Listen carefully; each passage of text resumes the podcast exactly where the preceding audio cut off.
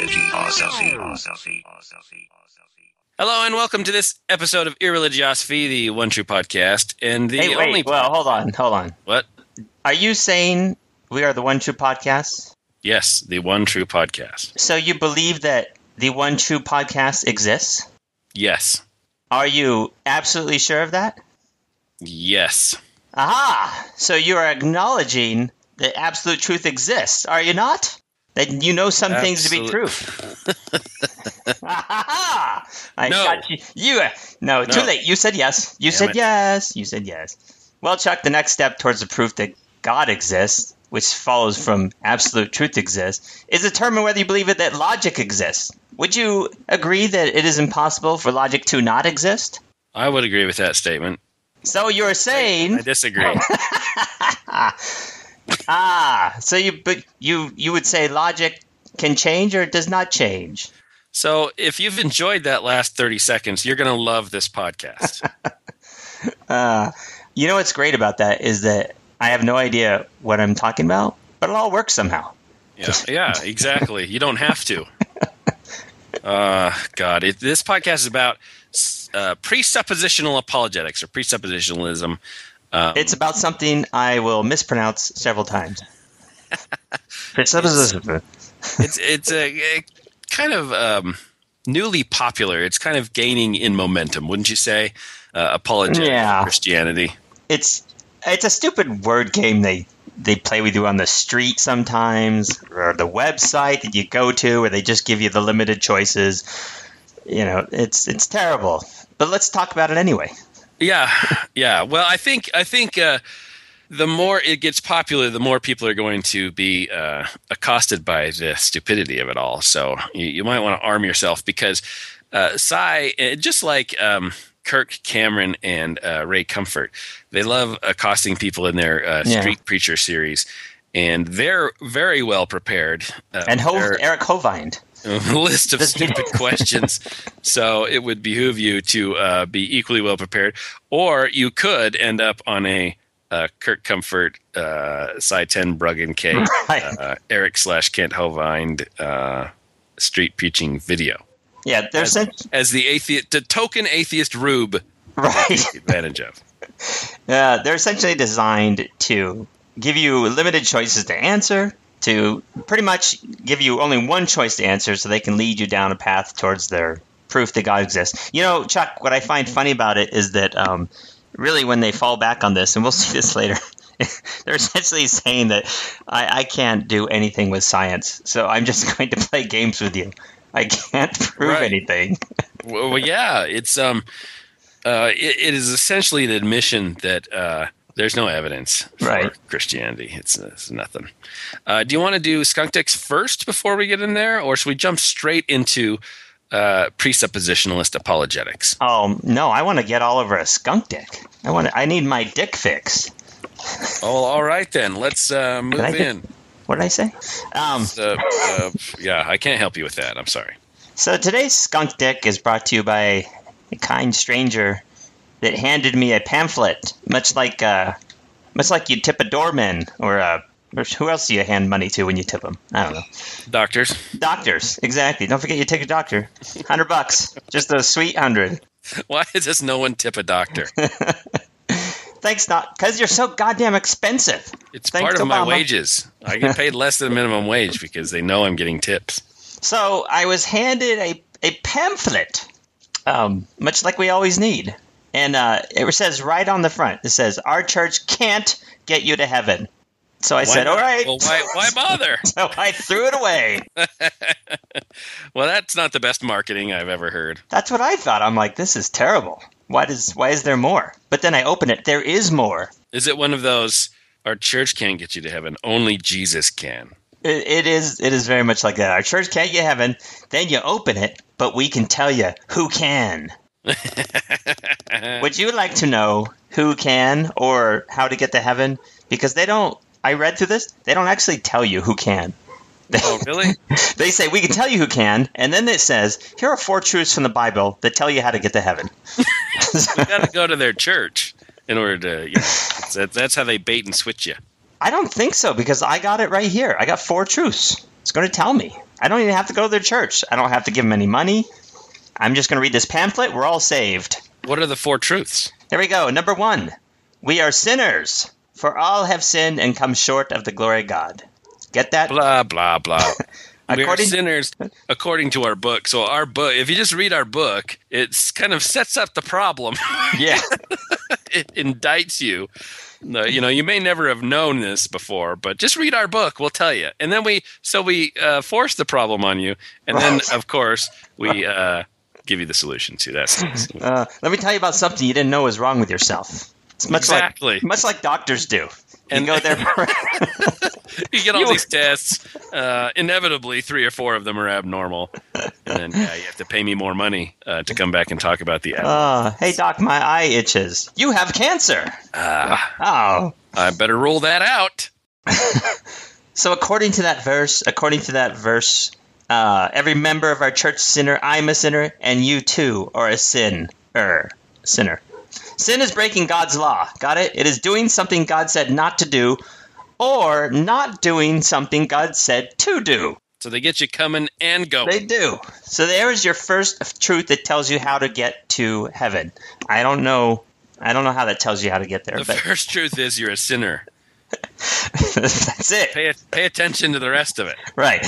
Number two, the penalty for sin is death. As it says in Romans, for the wages of sin is death. Once That's not- again, we are all going to die, so therefore I've paid my penalty. Done. You only need two truths.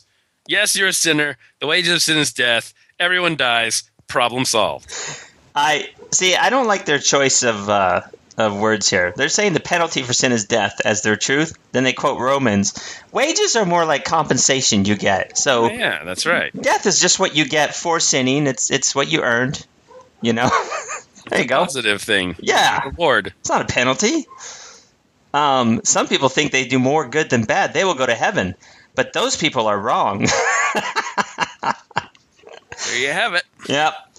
Uh, other, other people believe they will go to heaven because they're baptized. Nope, that's also not good enough.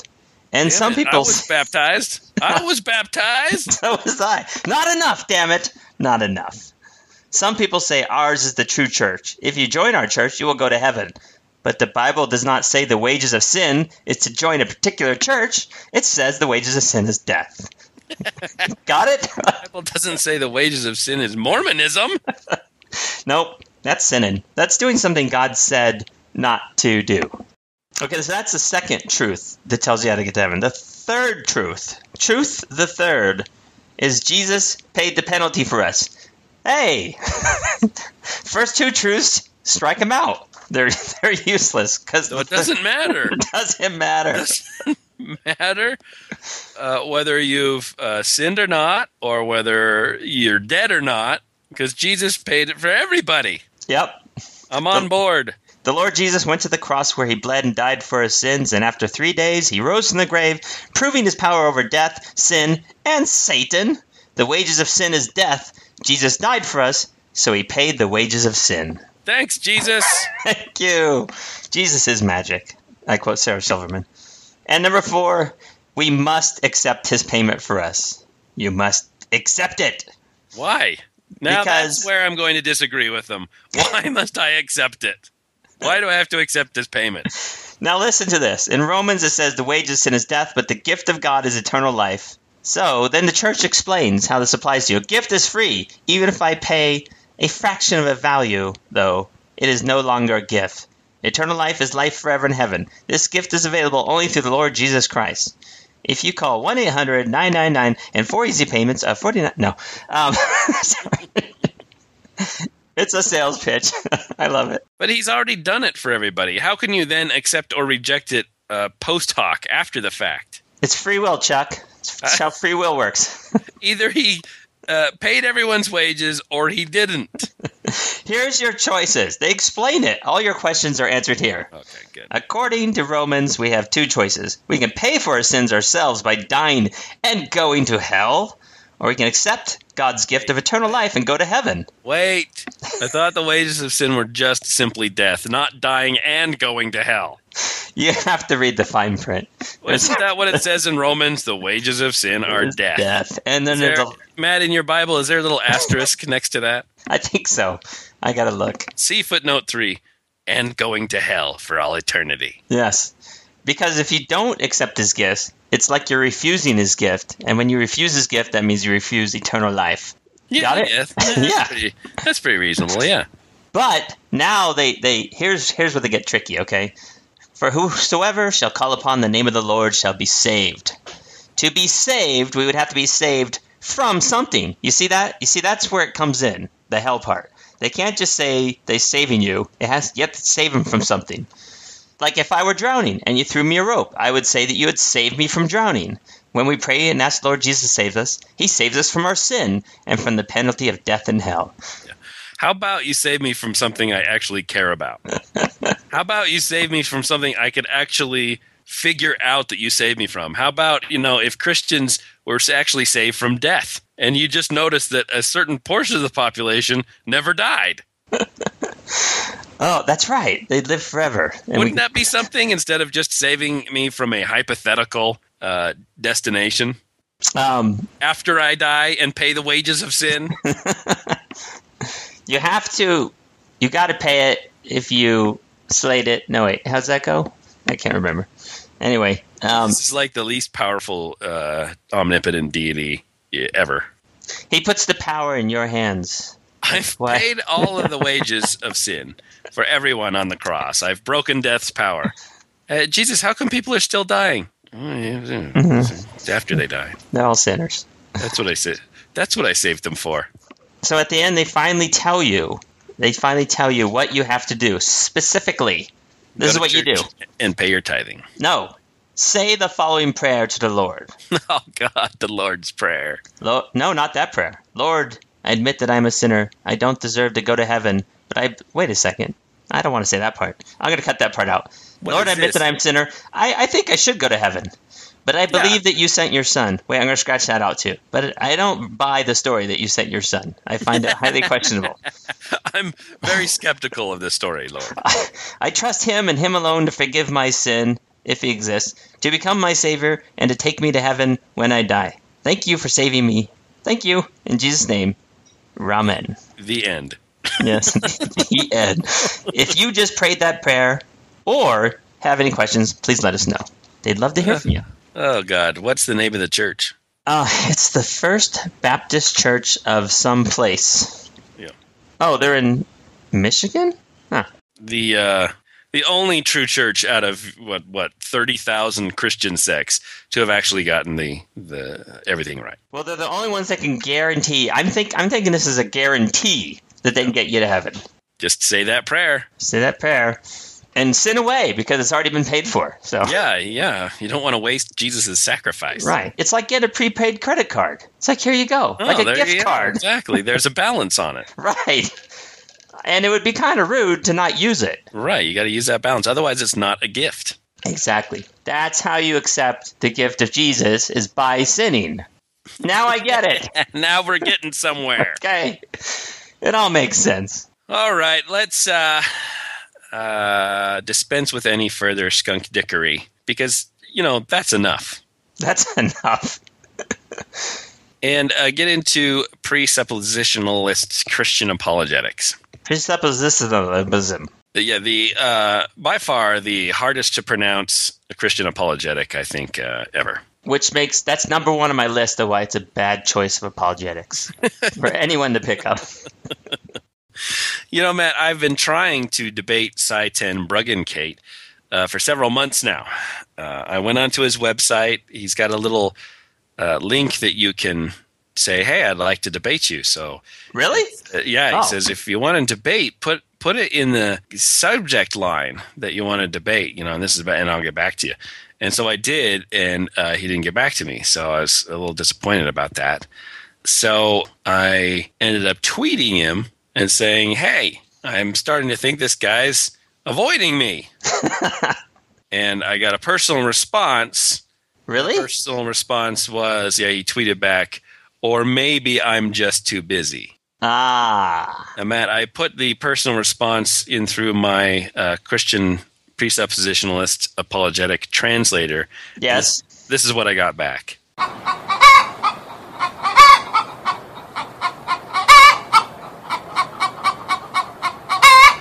Aha. Uh, he will not debate me, Matt. I believe Well, who are you anyway? he's afraid of me. I think it's that I'm just not famous enough uh, to be on his uh, radar or to do Sye Ten Bruggencate any personal uh, benefit from. That's Right. Much was it not w- Richard Dawkins who said that would look good on your CV, but not so on mine? Yeah. In this in, in this case, it would probably not look good on either of our CV. Uh, Chuck Morrison resume debated Sye Ten Bruggencate throw it out. Yeah, forget it. Um, but you know, and then it occurred to me, Matt. Have you have you watched any of Sye Ten Bruggencate's debates? I have I have And- watched them. And I use the term loosely. Yeah. it occurred to me after watching several of his debates that debating Sye Ten Bruggencate is exactly the same as debating uh, pre-recorded audio clips of Sye Ten Bruggencate.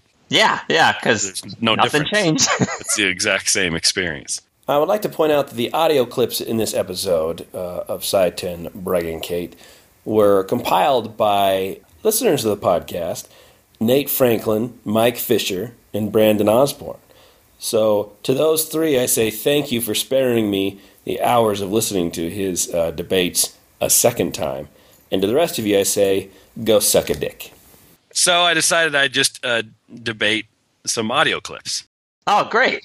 So we'll we'll do that a little bit later um, because he has he does have a uh, script essentially that he follows, um, and so we'll we'll run over the most common parts of that script uh, and how how I would respond.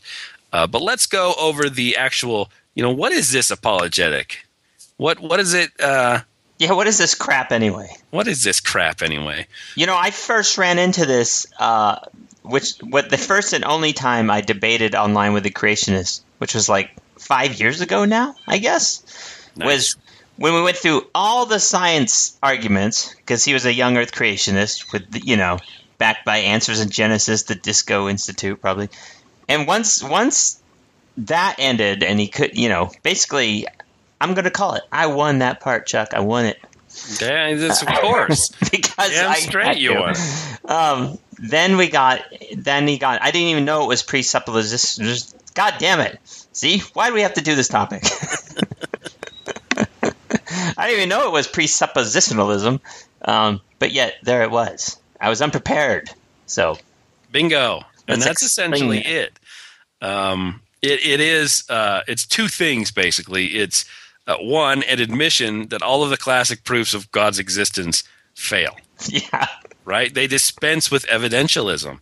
They do not put forth any evidence. They agree that the argument from design fails. They, they agree the ontological argument fails. All these classical arguments fail. And uh, basically, their solution, the, the second part is, uh, they claim that the only solid foundation for certain knowledge begins by presupposing that the Christian God exists.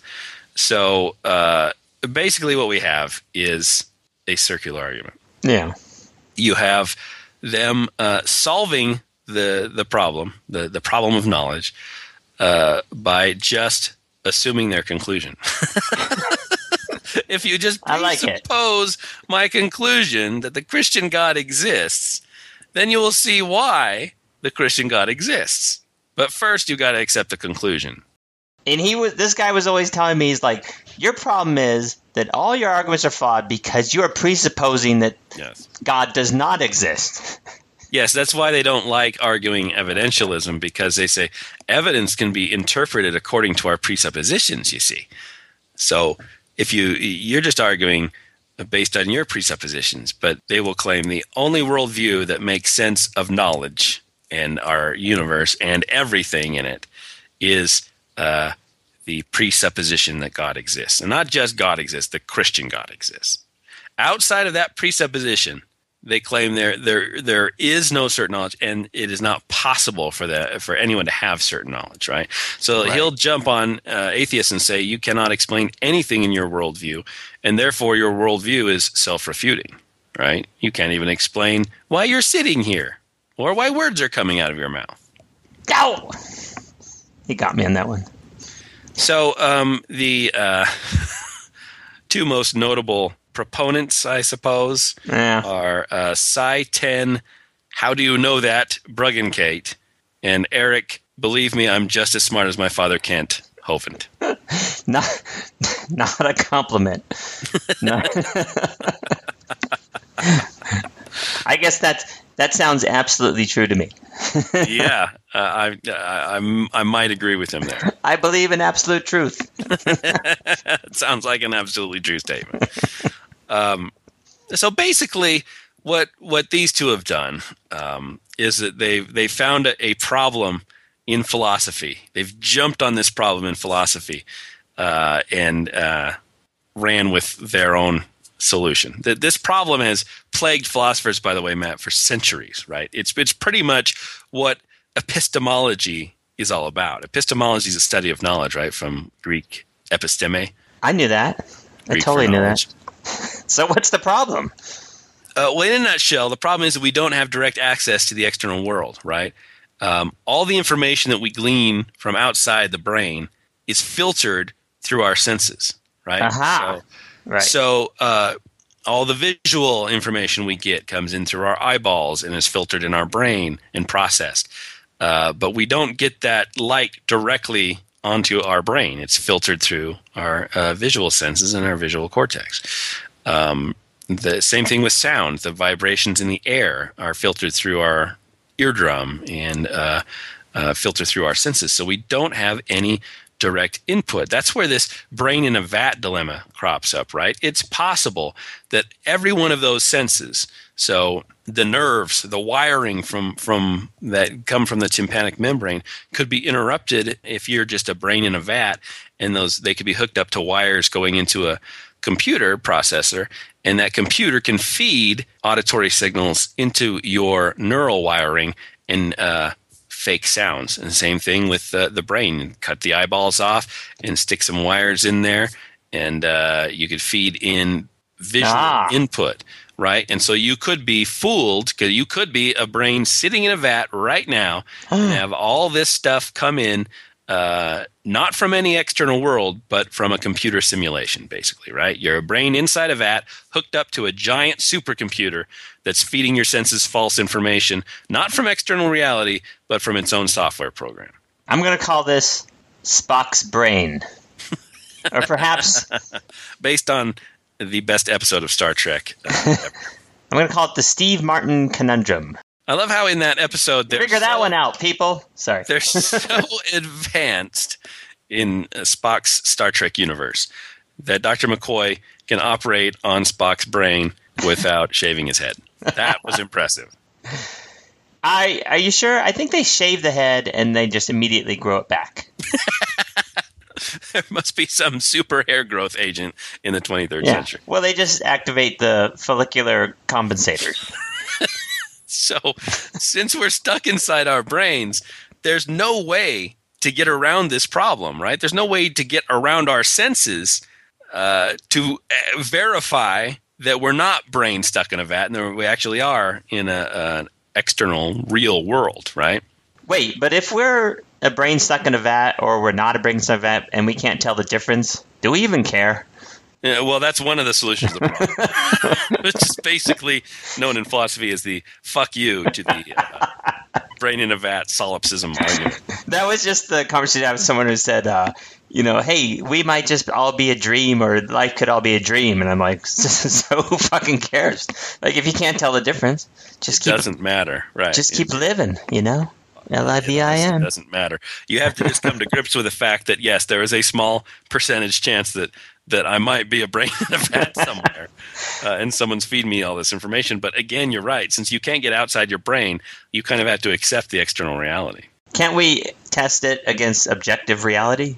No, because you're testing it against the computer software. Son of a bitch. when you're the vat inside the brain of the vat. It used to be uh, the Cartesian demon, right? That there was a demon who was uh, with Descartes who was tempting you with all this false information, and he can he could uh, fool you into everything except for the fact Descartes posits that you exist. Because if if you didn't exist, there wouldn't be anyone for the demon to fool. So that's where the I think, therefore I am comes with. Since I'm thinking, then there must be someone here for the demon to fool. So therefore I must exist. Aha.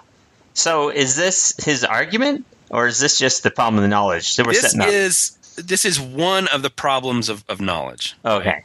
Um, so that, uh, and we'll get into how he uh, approaches this a bit later, but that's one of the problems of knowledge. Um, and he'll, if you watch the Dillahunty uh, debate, he tried to pound Matt Dillahunty about this uh, over and over and over again about solipsism in the brain in the vat. Right. And I think Dillahunty had a good response in that uh, it, doesn't matter. Oh, okay. I thought it seems like it would also apply to him as well. Wrong, And it- because no, damn it, I'm always Sye, wrong. Sye Ten Bruggencate thinks he's he's come around a solution to this problem, which is direct knowledge uh, or direct revelation. from Ah. God. So it's not possible uh, under Sye Ten Bruggencate's belief system for him to be fooled like this. And there's impossible for him to be a brain in a vat because uh, God gives him certain knowledge. You see. Ah, and those That's, are that's the way you can externally verify reality outside your brain. Um, and when you ask Sye Ten Bruggencate how God does this, he says in a way that is uh, fitting for God. yay, love it. okay, The answer. so it's special pleading. Yes, exactly. There's you can't explain how or why. Um, so uh, let me uh, let me have Sye roll out his argument. Here's the, this this basic uh, argument uh, himself. Is it reasonable to believe that God exists? Yes. Yes, it is. I'm going to argue tonight that not only is it reasonable to believe that God exists, but that denying belief in God reduces one's worldview to absurdity. Well, why is it reasonable to believe that God exists? Quite simply, because it's true that He exists. Here's my argument. Premise one it's reasonable to believe that which is true. Premise two it's true that God exists. Conclusion therefore, it's reasonable to believe that God exists. Okay, how did I not get an A in philosophy? I, I, I totally used the same thing. I guess I'd have a problem with premise two.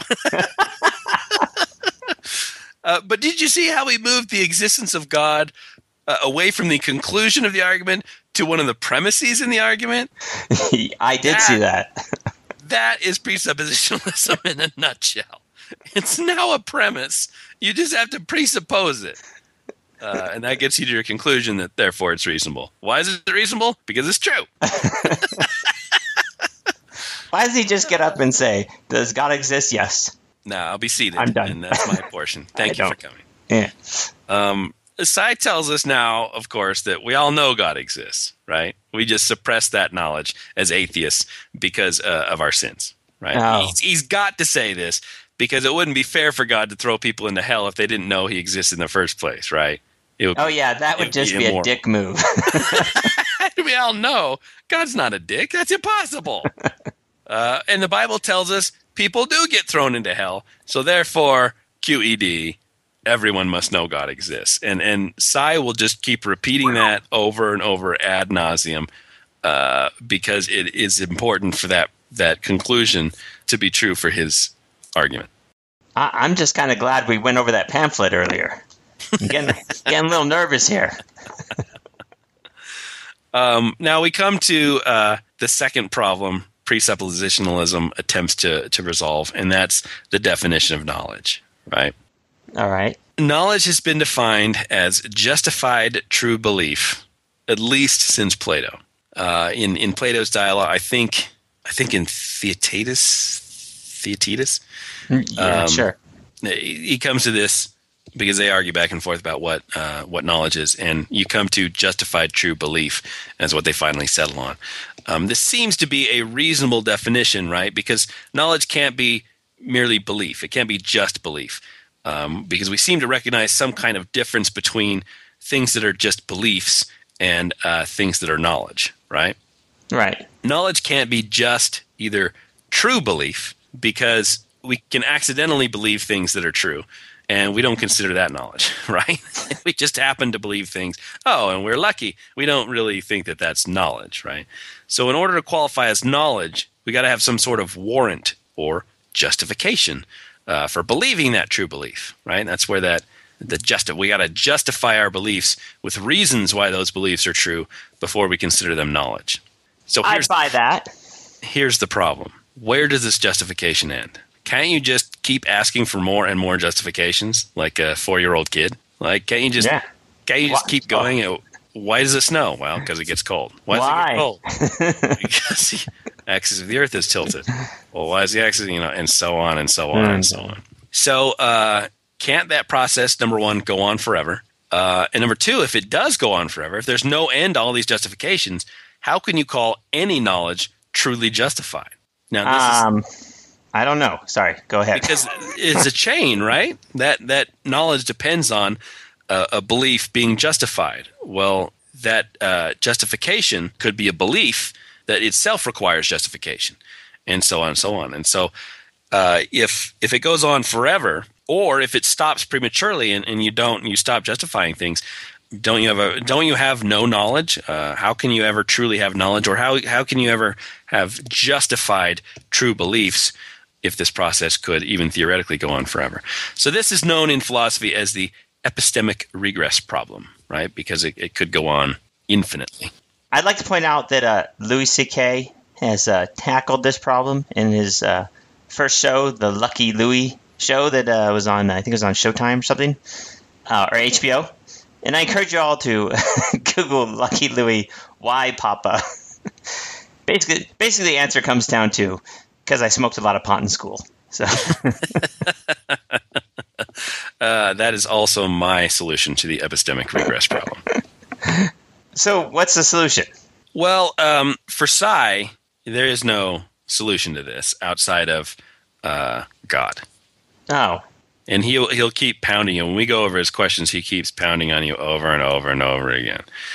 The uh, philosophers have come up with uh, at least three solutions that I'm aware of: coherentism, infinitism, and foundationalism. So, uh, very briefly, uh, I'm going to go over those three. I believe most epistemologists are foundationalists, um, but the coherentism says you don't need to have a uh, infinite chain of justification for beliefs. Uh, what happens is that that chain can sometimes fold back in on itself, and uh, you get a circle. And so it's a, a finite amount of justification uh, because uh, some of those premises end up being conclusions, and some of the conclusions end up being premises. And the obvious countercharge on this would be, well, it's a circular argument, ah, I was going to say that. right? I knew that. And, and so you say, uh, yes, it is a circular argument, but the coherentists will say there are also other justifications that are not part of that circle. So it's not completely circularly justified. There are some outside justifications that come in and become part of that coherent whole. And others will say uh, it's not um, circular uh, that's so much the solution, but that a set of finite amounts of justifications just have to cohere with each other. That means they have to be internally consistent. And uh, while that's nice, the problem with that is that uh, you can have a set of uh, internally consistent premises uh, leading to a conclusion, and it can be false Right. right? So I, I don't. I'm not a big fan of coherentism. Number two is uh, infinitism, and uh, those are people who say, "Yeah, so it goes back to infinity. So what?" I'm one of those people. I don't see the problem. Um, as far as I know, there's only like one or two philosophers who hold this uh, position. One of whom wrote an entire book on it, which I thought was really interesting, but I just I still don't buy it. Uh, what it boils down to, I think, is is uh, a kind of modified infinitism, which is you just go back so far until you either get tired of giving justifications, as the parent does, or more likely, you just go back and justify it as much as you feel is necessary. And then you stop Ah. justifying things. The good enough for me approach. Because, yeah, you just essentially say um, there's no difference between the overweening philosopher who is constantly pestering you for more and more justifications and the idiot down the street who doesn't care about any justifications at all. I mean, you end up with the same problem, right? You eventually end up with no justifications. Um, and so, pragmatically speaking, uh, we all just justify our knowledge as much as we think is necessary. Yeah. Philosophically, that doesn't seem very satisfying. Um, is all I'm going to say about that. I don't think an unmodified infinitism is a, is uh, defensible because you have a, an essentially eternal chain, um, and it, it, it reduces itself into skepticism, uh, which uh, skepticism or fallibilism, which basically says that uh, there is no such thing as knowledge. Oh. We we can uh, we never really truly have uh, certain knowledge. Are you And I about believe actually the the majority of philosophers are, uh, at least epistemologists, are fallibilists. That they will say that there is no such thing as 100% certain knowledge. Are they certain of that? Yes. Sye, Sye will do that as well. Exactly. Stupid little word games. Yes.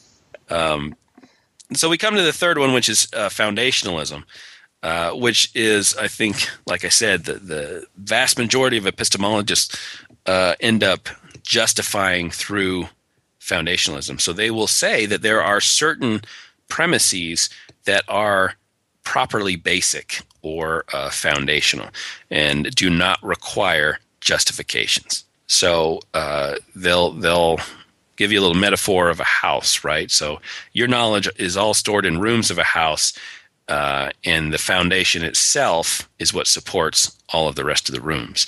But that foundation itself does not need to be supported by another foundation. Um, so they will reject. It's kind of like ethics, right? So if you have any philosophical ethical system, such as virtue ethics or utilitarianism or deontology, um, you get down to the point where you're digging and digging and digging for justifications, and you finally come to uh, what they would say is, I'm not going to justify this any further. You either accept this or you don't, which for utilitarianism would be um, we need to maximize happiness, right? Happiness is good. We need to maximize happiness. And so we should act in such a way that we maximize happiness. Now, how do you justify that? Well, I, I don't think I need to. That's what they'll say. Uh, if you don't accept it, uh, go find a different ethical system. you clearly won't be a, a utilitarian. Um, similar, uh, similar thing happens with foundationalism. You'll end up getting down to bedrock, where uh, you keep digging and digging and digging, and finally you cannot dig any further. Your shovel just turns on the bedrock, and that's it. So the, these um, statements are the end of the line of justification, and they uh, do not require further justification. That's where we begin. So that terminates the chain as well. Um, now, Sye will say, "Well, you know, I think you're you're justifying your reasoning with with reasoning, and you can't do that." But we'll get we'll get to that a little bit later. All right.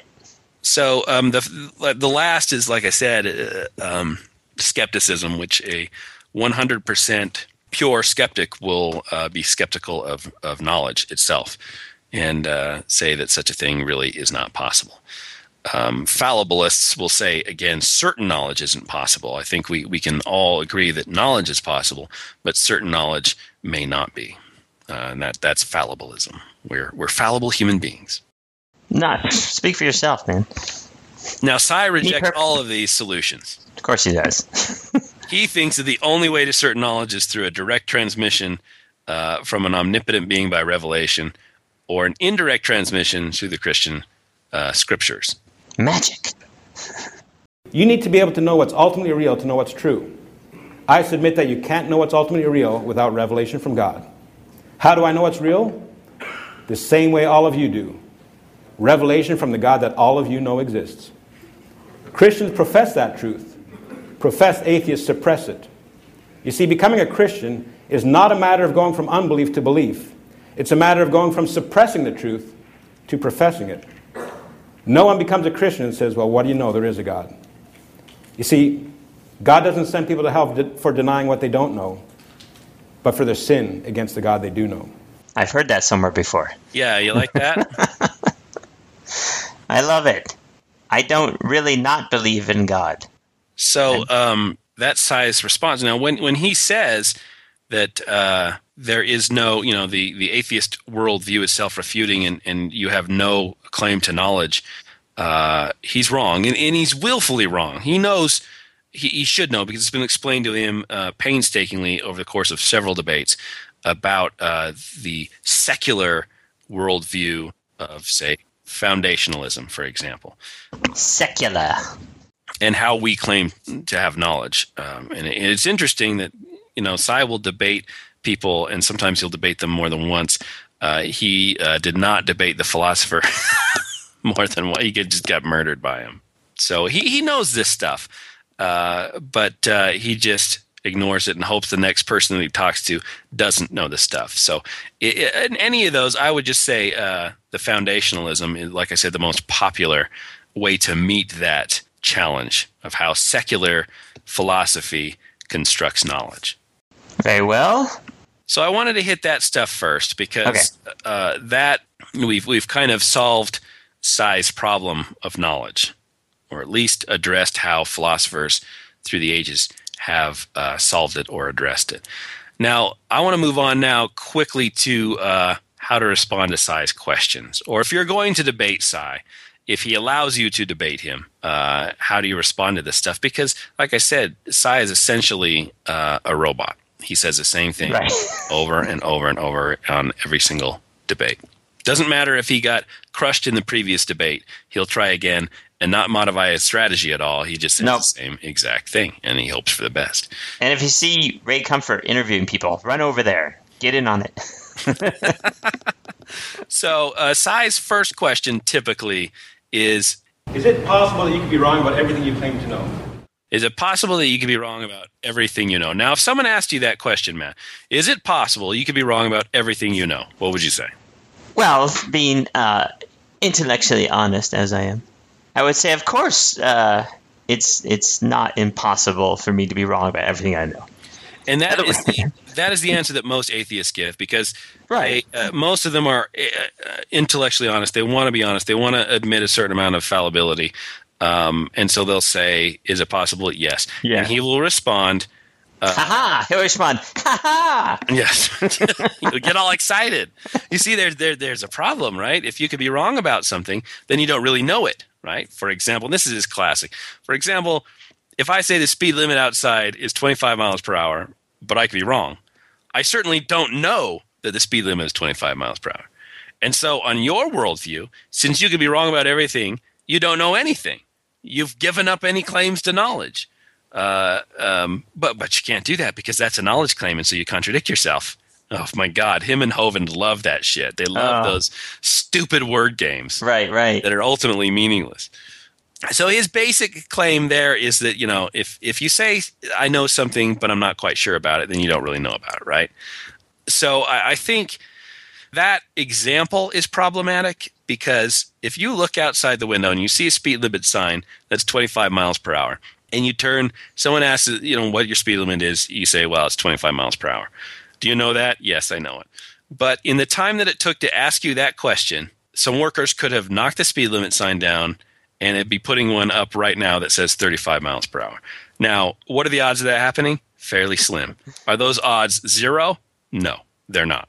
So the fact is, under the uh, philosophical claim to knowledge, justified true belief, you cannot claim that as knowledge because it is a false belief because they are right now making a 35 mile per hour sign. That is not knowledge, right?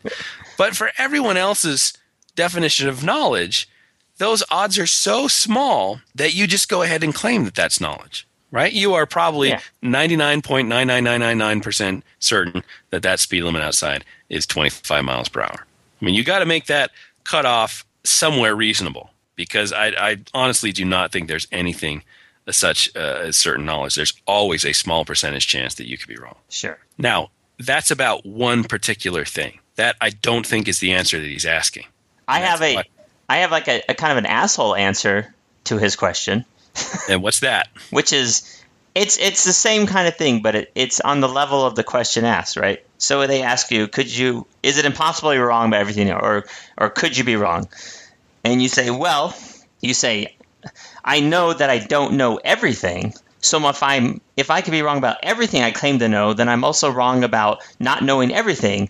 But I can't be wrong about everything, or I'd be omniscient, and therefore I'd be right about everything. So say that. Yes, you could take that word game and shove it right up their ass. Back at 'em. right. Um, I think that uh, realistically speaking, however, when when he says that is it possible you could be wrong about everything you know, the answer is no. No. It is impossible for me to be wrong about everything I know.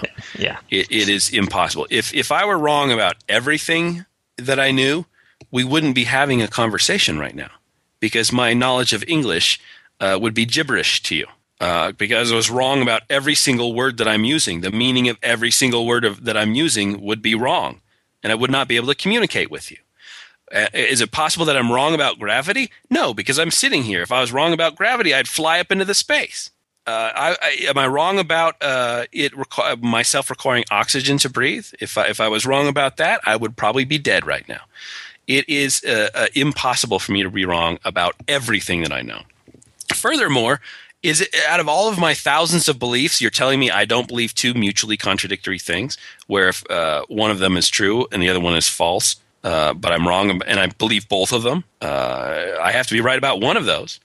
So the answer, honestly, for, for atheists in the future, and when he asks you, is it possible you'd be wrong about everything you know? The answer is no, it's not possible. But his answer, his retort to you would be, okay, now tell me one thing you know for certain. Well, that's not the question that he asked, right? is it possible Right. that you could be wrong about everything you know? No, it's not possible. Okay, tell me one thing you know for certain. Nah, that's an equivocation. He, that's the wrong question. or you could just answer this question and you say, yes, one thing I know for certain is you're a dick. How do you know that? it is self evident. I think my answer to him would be uh, the one thing I know for certain is Mormonism is false. And then I want to see him squirm in his seat as he attempts to tell me why Mormonism could possibly be true. please, please, Sye, tell me how Mormonism could possibly be true. So, so that's the first. I, I think atheists make a, a big mistake saying that yes, it's possible. No, it is impossible for uh, literally everything that you know or claim to know Right. uh, to be false. I think it's, it's impossible. Now, he will say then, uh, he'll move on to this next thing because you assume, right, that you're based upon your rationality and your reasoning. You couldn't possibly be wrong about a great number of things. Uh, he'll say, are, are there people who cannot reason rationally? Here is the question again How could a person who could not reason rationally know that they were not such a person or know that they were such a person? Would you not admit that they could not know if their reason was irrational? Oh, he got me. So uh, his question then is: Are you, you know, are there people who cannot reason rationally? And what he's aiming for is for you to say yes. Uh, there are people who cannot reason rationally, and then he'll say, "Well, how do you know?" And you say, "Well, you know, I, I'm, I use my, you know, I'm reasoning. I give you some, you know, I, I appear to be having a conversation with you. I appear to exist here." Um, and then he'll jump on you and say, "Well, you're justifying your reasoning with reasoning." Okay, back to my point. You have admitted that there's people in this world who cannot reason rationally. I'm talking to one. Okay, Yes. that being the case, would you not require rational reasoning in order to determine that you are one of those people? Ah, that's some one of them circular things. Yeah, uh, to my my response would be, "Oh, so now Sye Ten Bruggencates cares about circular arguments. His whole fucking argument from presupposing God exists is a circular argument, and he's admitted that in the past. You know what he says, Matt? He says it's virtuously circular, Ah, what does that mean? It's virtuously, virtually, or virtuously? virtuously circular." so it's it's come from God, circular. because you're talking about Jesus, I guess. Yeah, I guess. It's okay for it to be circular, as opposed to viciously circular, which is uh, you know justifying your reason with reasoning. Right. Or militantly circular, which is what you atheists do. I, I seriously doubt Sye has ever talked to anyone who is not reasoning rationally. Have you ever talked to someone who's actively psychotic? Uh, no, I, I, well, probably. You know, on like a public transportation or something. Yeah, I have. Um, I did a couple rotations in uh, psychiatry. Um, and it, it's interesting for about 10 or 15 minutes. And then it becomes the most boring thing in the world because there's no, the reasoning process is fundamentally screwed up. Being psychotic is a, is having a break with reality. It is not a, a conversation. You are essentially uh, merely a listener, right? You're not a participant Right. in a conversation. You're just listening. well, look, if you'd like to hear some uh, non rational reasoning, I invite you to my local gym locker room. That's not for what you think. Do you charge for that? Just, just, you should hear the conversations in there sometimes. I, I really bite my lip, trying not to laugh too, too loudly. Anyway, it, it is it is um, not possible to carry on a, a discussion that has any sort of, of meaning or or makes any sort of sense with someone who is uh, currently actively uh, undergoing a psychosis. right. Uh, and so the fact that I'm carrying a conversation on with uh, Sye, he's responding to me, and we are communicating, means that uh, I, I know I'm not one of those people who are reasoning irrationally. Uh, it's just not possible to have that type of conversation. And as a matter of fact, um, reasoning rationally is just kind of a description of what rational people do. Uh, you know, some people are better, some people are worse. I think the fact that we are communicating and, and making sense and having a, a conversation with two participants, um, by definition, we're reasoning rationally. Otherwise, that would not be possible. Well, could you be wrong about that? And I don't think you could even convince someone uh, uh, the, the the concept of reasoning rationally doesn't even again make sense to to someone. Uh, so the the fact that you can grasp that concept and that it has meaning to you means you're reasoning rationally enough. But Chuck, isn't it possible that you could be wrong about that? Is it impossible? is Sye's uh, that's Sye's go to. Could you be wrong about that? Could you be wrong about that? Could you be wrong about that? that. And um, what he'll try to do initially with that uh, first line of reasoning, it could be wrong about everything you know. If you say yes, he will then dispense with any of your future knowledge claims. Nope, you already told me you could be wrong about that. No, you could be wrong about that. You could be wrong about that. So he'll take advantage of your intellectual honesty uh, and- uh, dispute every future knowledge claim you make during the course of the debate. Yeah, so what you do is you shove your fist up his ass and you say and you say, "Would you like me to take that out? My fist in your ass?" And if he says yes, you ask him, "Are you sure about that? Could you be wrong about your Could you be wrong about your desire?" Could you be wrong about your fist anus removal desire? Uh, yeah. How do you even know my fist is up your ass? Metaphysically speaking, Yeah. I mean, I know, but that's because I'm a rational reasoner. uh, what I would do in this situation is walk him back to every time he says, "Could you be wrong about that?" And this is so aggravating and so frustrating when you listen to his debates. Every time he says, "Could you be wrong about that?" I would walk him back to the uh, foundationalist worldview and start talking about how you know we dig uh, through justifications and, and we get into the bedrock and we get the this is the foundation you no longer have to justify this and so based upon my foundational worldview i could not be wrong about this and you'll say I could be wrong about that and then i'd back Yeah. up and say again big you know digging through and just, so uh, i'd make him pay for every single time he asked me could you Right. be wrong about that uh, is it possible that you're just stuck in the matrix or a brain in a vat and massively deluded about everything you think you know? All right, I got this clip, Matt, um, that that shows Sye engaging in this discussion. All right. Well, no, let's stick on the point. Okay, so Sorry. anyhow, okay, how do you know that you've got it right? And you God are not. revealed- You are not in a matrix. Right, because God has revealed it to us such that we can be certain of it. Well, But if matrix God could do that. did- Well, the thing is, now that's the question: Is it impossible for God to exist? No. If it's not- is it, is it possible that you are in a matrix and you're being fooled? No, it's not. Because Why? once, once you concede the possibility that an all-knowing, all-powerful being exists, you concede the possibility that he could reveal things to us such that we can know them for certain. And the thing is, once you concede that, it doesn't matter what other possibilities you come up with, because we've taken the red pill and you all are still sucking on the blue pill. Sucking on the blue pill. Um, you don't suck on a pill; you just swallow it. So did you see? Did you see how Sye uh, side steps that uh, argument where he says, uh, you know, uh, no, God could get if you concede the possibility that God exists, um, then you've just given up. Uh, that's it. The argument's over. You see how he just moves from possibility to uh, way past probability, even to certainty, right? Wait, I don't concede that though. the bare possibility. If it's just, you know, if it's just barely possible that God exists, well, that's my entire. Well, you've just given me my entire argument. It's over. Go home. Son of a bitch. Uh, and and this is this this question right there is the one where, where I really wanted to sit and debate Sye because he asks it every single time uh, in in his debates. He says, if you're being intellectually honest, you have to admit that an all powerful God can impart certain knowledge to people. And that seems reasonable, right? Yeah, you're like, okay, I guess I do. But again, he's getting you to try to admit a possibility. We're not even talking about probabilities here. We're talking about uh, just admit the bare possibility.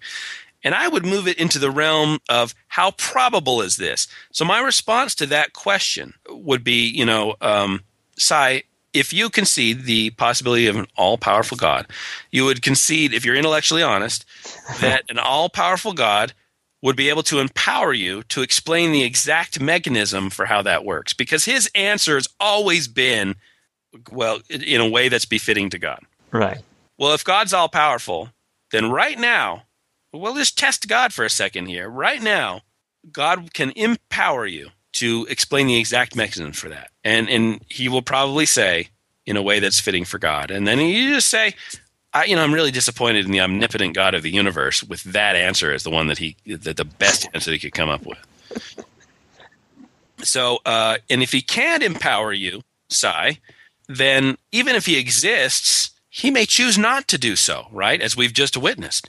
You he, he uh, decides not to empower you to do this. What if he has the ability to give you certain knowledge but just simply refuses to? You're not god. You don't know the will of god. You don't know the mind of god how do you know you know why why couldn't god isn't it possible that god decides not to i mean if if your god is capable of transmitting certain information why are there over 30,000 different denominations of christianity any explanation Sye gives, and I, I, would imagine that he would give some explanation having to do with the fallibility of humans. But any explanation Sye gives undercuts his assurance of God's ability to transmit certain knowledge. If we're fallible, well, can't God overcome that fallibility? I thought he was omnipotent. Is, is it our fault we're flawed as humans? Why, why can't God get past that flaw? You know, isn't he all powerful? Why is God such a shitty communicator that he can't send one clear message? Why, why are there tens of thousands of denominations instead of, say, I don't know, one? Uh, we've you know we've answered that in the past, Chuck. You can't you can't make it easy to get into heaven, or everybody would be going there. Right? He can't even get uh, all of his denominations to agree that a heaven exists. That's right. how shitty a communicator God is. He, he can't, not, and not only just heaven, but hell as well. It's it's uh, it's, it's done on purpose. it's to keep numbers down. So Kinda clearly, like- even if Sye's hypothetical God is capable of transmitting certain information. That doesn't mean he's willing. God might decide, and, and if he does exist, he, he certainly is deciding, not to impart certain knowledge for reasons knowable only to him, right? Perhaps he doesn't like interfering with our free will. Yeah. Perhaps he doesn't like imparting uh, certain knowledge to anyone except for Sye Ten Bruggencate. Uh, perhaps God is uh, just exactly the asshole he's described uh, in, in the New Testament or the Old Testament, or maybe he gets his jollies by fooling people, as in Second Thessalonians two eleven, right? And for this cause, God shall send them strong delusion, that they should believe a lie. Right? Who knows? I'm not uh, omnipotent. I'm just a fallible, uh, somewhat potent I'm not omnipotent. I am partially potent. I am merely potent. Um, I, you know, this this is, is hugely problematic. This this idea that that God somehow bypasses all of our senses and gives us direct knowledge. And if you press Sye on this, he's not talking about hearing voices in his head. He's talking about reading scriptures. That's that's the mechanism God has for transmitting certain knowledge. Wait, so you'll say, yeah, as, as, you're about to say right now. yes. Continue. you'll say, well, what about the contradictions in Scripture, or what about the morally uh, terrible stuff uh, God says, or what about this, what about that? How come there are all these different interpretations in Scripture? And and he will say, uh, that is something I will discuss in Bible study, but not with atheists. Ooh, my God. Uh, is he also not Which using his eyes to impart the scripture to his brain? Isn't that part of the senses that can fool you? Wh- no, because if you're intellectually honest, Matt, you will have to concede that an omnipotent God is capable of transmitting certain knowledge. Oh, that's right. So only my eyes are fallible between paper and brain. Clearly, though, that that Sye's mechanism does not hold up because people disagree. That's why they have Bible study in the first place. Aha! Because certain knowledge is not being transmitted to them for whatever fucking reason. So uh, it, it fails on just about every single level imaginable. This this uh, plus the fact that he can never give us a mechanism. How does God do this? How does God bypass this in a way befitting to God? Yeah, it's just it, it's ridiculous. It's ludicrous. Does anybody ever ask Sye, is it possible for you to be wrong about everything you know or claim to know? Yes, and he says no, it's not possible No, it's not. possible. because. God gives me certain knowledge. Can I just say that when he asked me that question? No, it's not possible. Oh, then he asked you to name one thing, and Yes, exactly. You're you're back on his track. oh, yeah, So yeah, it's like a flow chart or something. It's like one of those. so now we're back to that part in his um, uh, whatever you say about the you know you're stuck in a uh, the matrix, a brain in a vat, massively you know whatever you say to that, he'll he'll say, but you're using your reasoning to justify your reasoning, and that's circular. We're back to that part.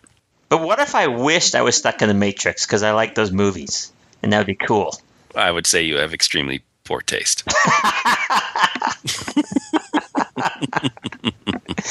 And you would be right. I like the first movie. Come on, we all did. So, uh, you know, my my biggest problem with presuppositionalism, number one, is a circular argument, and they will agree. Uh, I think all of the presuppositionalists will agree. Even the the first, um, uh, what is it? Uh, I can't remember who the, fir- the the the guy who came up with this stuff. Uh, agrees that it's circular. His response was, "Well, uh, so is all reasoning. All reasoning is circular." And so it was like a, a tu quoque that he would get. he Ah. that it's circular, but he said, "Well, you know, you have circular problems too, you you philosophers." So that that's one of my biggest problems. Number two is that there is no mechanism for certain knowledge that that Sye gives, uh, and his uh, little word game with an omnipotent being moving from bare possibility to uh, certainty. Uh, is ludicrous. Uh, number three is you don't know everything about an omnipotent God. So even if he is capable of doing it, it doesn't mean he's willing to do it for whatever reasons uh, clearly he's not doing it. I mean, look around you, Sye. The, the the bare fact that you have tens of thousands of different denominations of Christianity means God is not transmitting certain knowledge. He's just not in that business. Hey, were you talking about Cornelius Van Til That's him, Cornelius Yes. Van Til. Yeah. of Van Tillian presuppositionalism? And I suppose my fourth problem with it is that uh, certain certainty is not. It doesn't convey anything. It, certainty is an emotion, right? Sye can be certain about shit, and he can be wrong. Yeah, Uh, it is an emotion. It is not uh, any sort of justification or uh, it, it has no persuasive power to me. I've talked to Jews who are certain their religion's true. I've talked to Mormons every fucking week that they're certain their religion is true. Uh, certainty does not sway me whatsoever. As a matter of fact, the more certain you are of something, the less you're going to check it out. And so I'm very skeptical about uh, people who have claims of certain knowledge. And if, if you believe that's true, if you assume your, your conclusion to be true, as presuppositionalists do, how do you guard against confirmation bias? Isn't presuppositionalism just rampant, unchecked confirmation bias? You've already assumed your conclusion is true, then you just kind of cast around to find stuff to support it. And that's what happens, Yes. right? When you assume your conclusion to be true before you evaluate the evidence yeah. everything else everything else uh, will uh, either justify your presupposition because you'll interpret it to justify it or you just simply ignore it or it's just wrong. I don't agree with that. And then you click on the next link on the Wikipedia that shows you what you want to hear. That's So- the link I was searching for. So those are my problems. Um, I I sincerely hope that this stupid form of uh, Christian apologetic will uh, go away, and um, uh, I, I truly think the best thing you can do with a presuppositionalist is ignore them. Yeah. Uh, I guess I guess you could play their game game, but if it's if it's like one of those on the street interviews, they're going to cut you out, or they'll just Yes. cut cut you up. Right. to- it doesn't to- right. yeah. It doesn't matter. You're going to be edited the shit out of anyway. Do not don't engage them. If you're going to engage them at all, engage them in a debate and uh, really prepare for it because these guys are easy to prepare for. They've given you their entire script. Yeah. There's Or no surprises. I guarantee it. or hide in the bushes. And when they get somebody else, just keep jumping out and going, "That's bullshit. Don't answer." or run in and say, "As your attorney, I advise you not to answer that question." that shall be known heretofore as the Matt Wakefield maneuver, Being a dick. That's what I. the Wakefield maneuver. no, I don't want that to be my maneuver. Damn it! I want it to be something cool. I'm going to close this podcast out with a, a random bunch of Sye audio clips uh, for your enjoyment. Excellent. Fuck you, people. Chuck just said. Not me. I, I like you guys. I tried to. I said, don't do it. Not me. Matt begged and pleaded, but I said, I'm the editor, fucker. I edit this shit together. You are You the source next. of absolute knowledge here, according to your worldview, or, or you have access to it. And I'd like to know how you know that. How do I know that? God makes Yes. me know. God exists. And the thing is, do you know, do you know how I can know things for certain? And I'll explain this to you, and it's going to be, you know, maybe a, a quite a big revelation to you. How I know things for certain?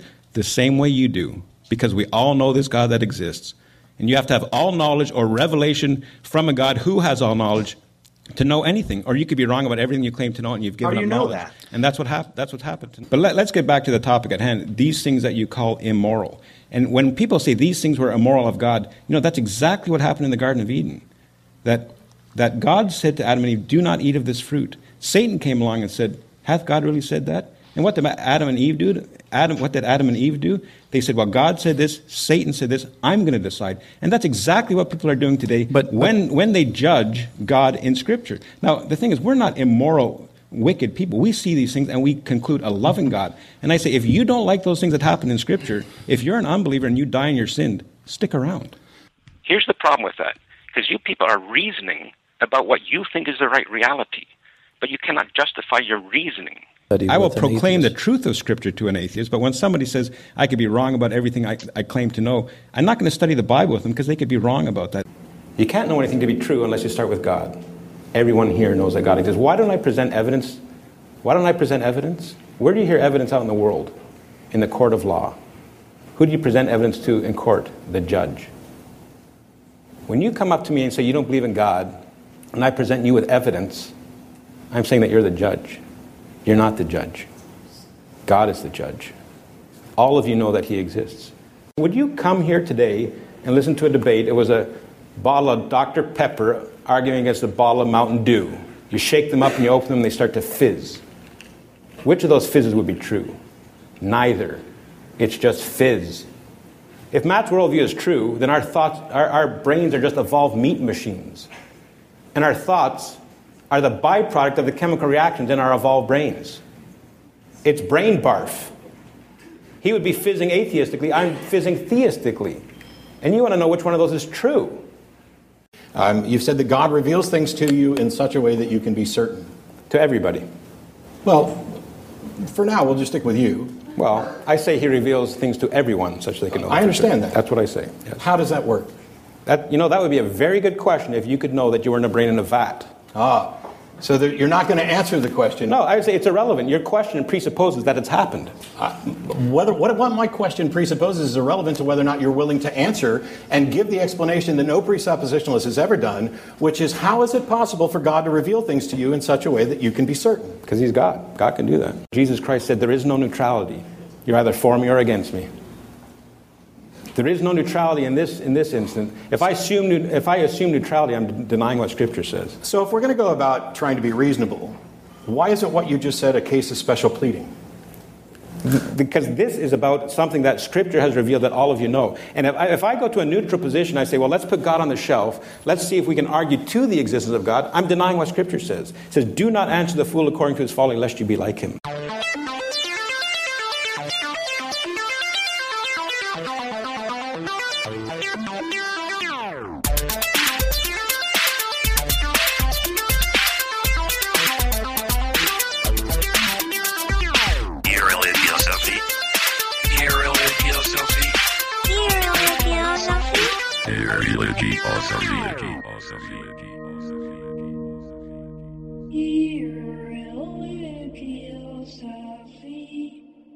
That's right. Do you, you don't really get any hourly wage, do you? no official hourly wage. I get paid entirely under the table, man. I don't know if you uh, uh, know this, but I'm an illegal immigrant. um, are you saying back alley blowjobs? That's, that's all I heard. Anyway, I think I'll edit that out of the podcast. that whole Okay. section. now if you just Right. heard a weird segue, that's because Chuck edited my blowjob joke out of the podcast.